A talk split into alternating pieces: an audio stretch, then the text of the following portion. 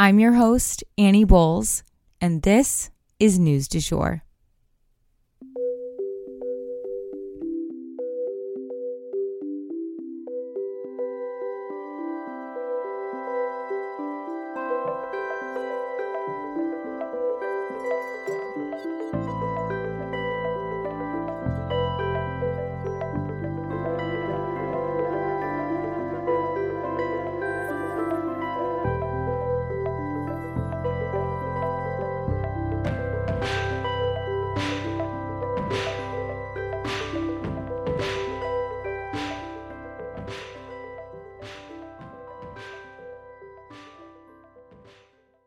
Welcome to News du Jour. You may be wondering why am I, Annie Bowles, here hosting this podcast?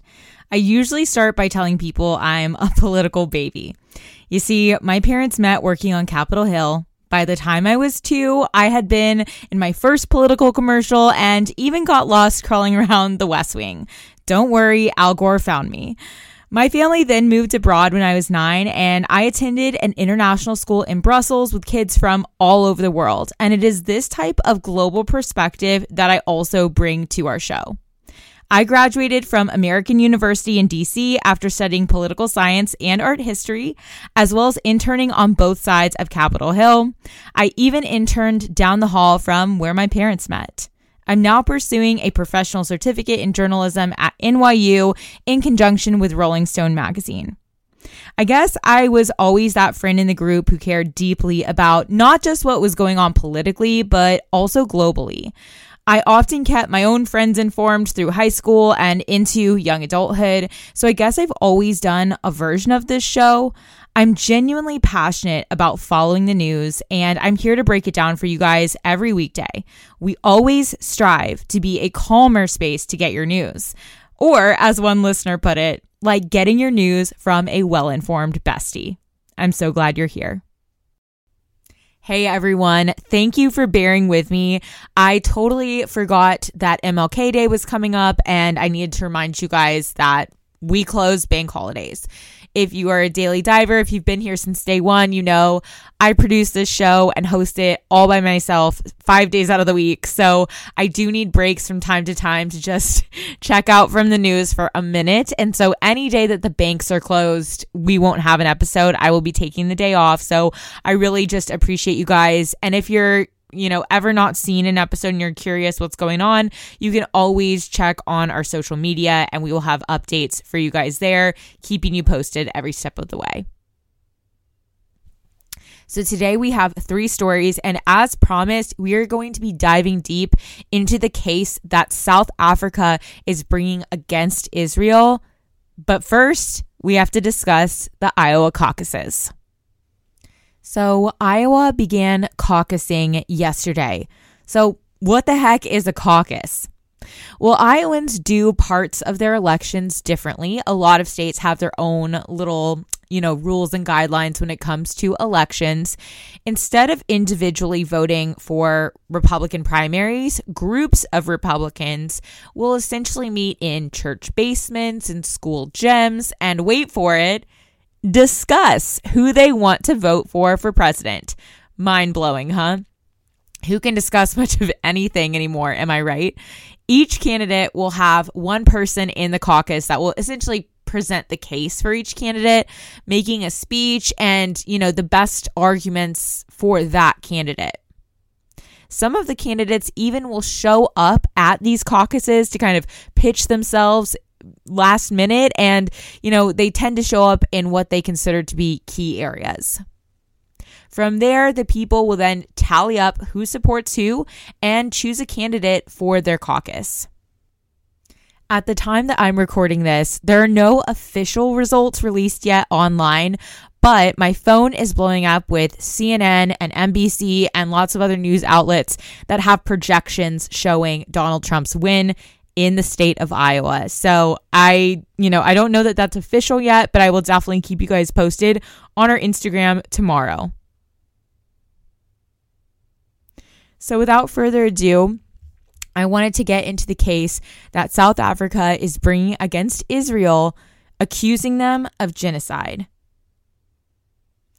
So, South Africa filled out an 84 page application to the UN International Courts accusing Israel of committing genocide against the people of Gaza. They are also bringing charges for the widespread displacement of Gazans and the destruction of their homes.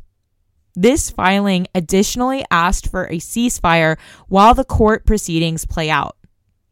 This question has been absolutely central, as you guys know, to the discussion of Israel's war, whether it is a war. Now, it's important to note that all of this violence began on October the 7th when Israel herself was attacked by people who can only be described as terrorists.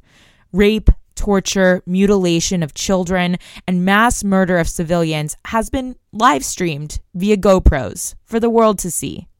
There is no question that Israel was brutally attacked. But what the court will be looking at is how she chose to respond.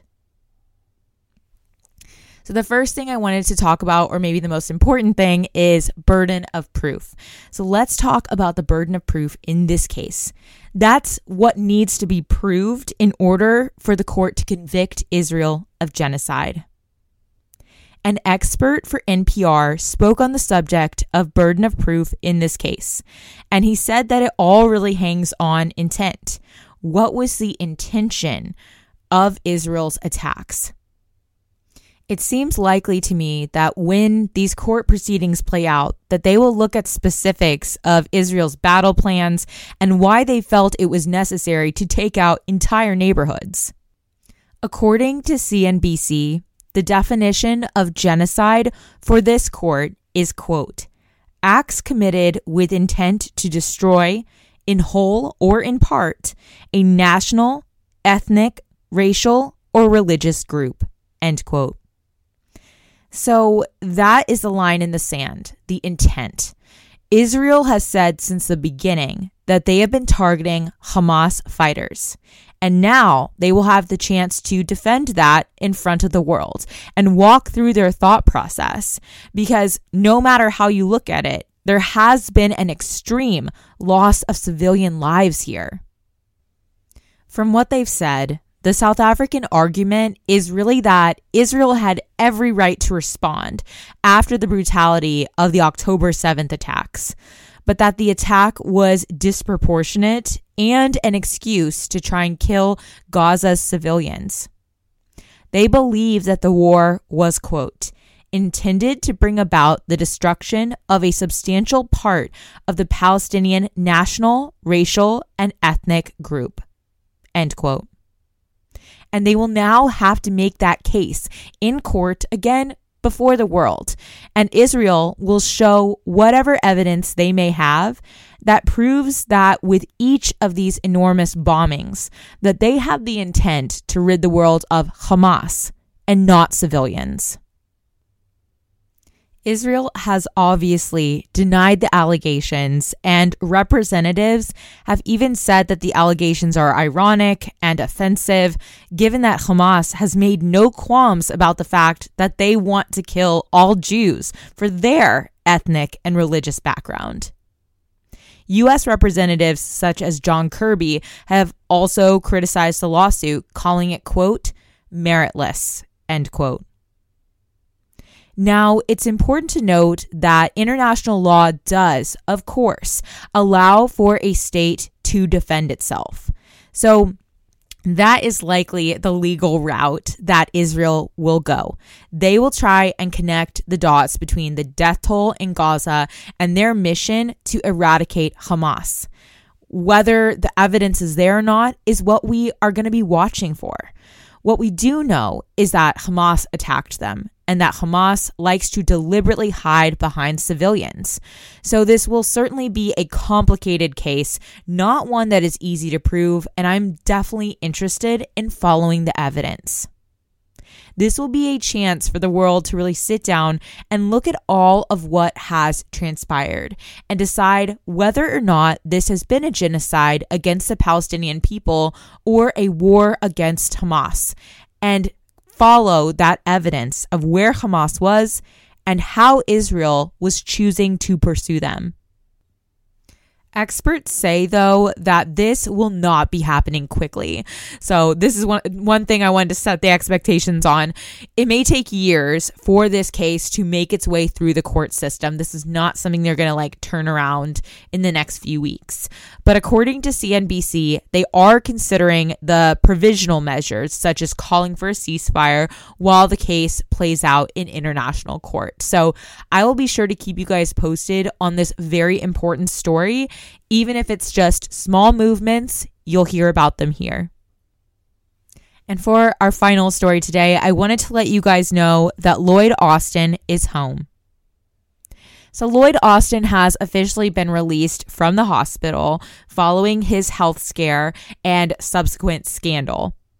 He was in the hospital for a total of two weeks to treat complications from treatments for prostate cancer.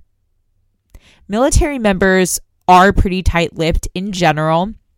But many think that him keeping this medical emergency a secret actually broke the rules or at least the guidelines of his position because, after all, he is a public facing official as well as the head of the U.S. military. He does need to at least let someone stand in for him if he's in the ICU or otherwise unavailable due to medical necessity. For example, while he was in the hospital, the U.S. carried out two separate attacks on the Houthi rebels. So, leaders in Congress on both sides of the aisle have been critical of this secrecy.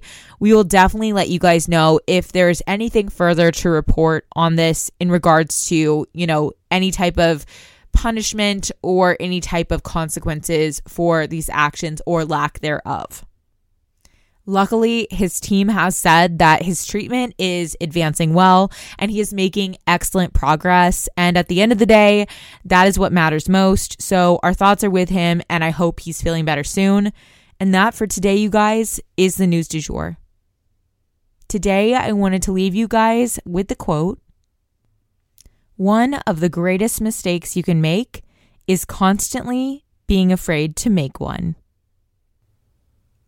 If you enjoyed this episode, please subscribe on whatever podcast platform you use to listen.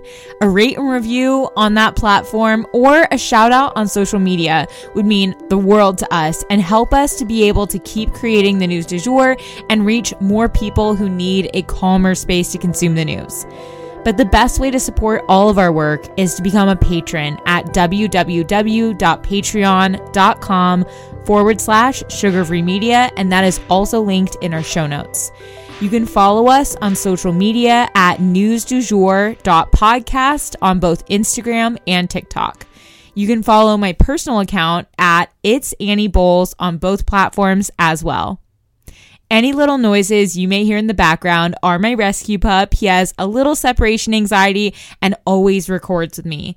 We appreciate you listening and look forward to telling you about the news again next time on News du Jour. Broadcasting from Oklahoma.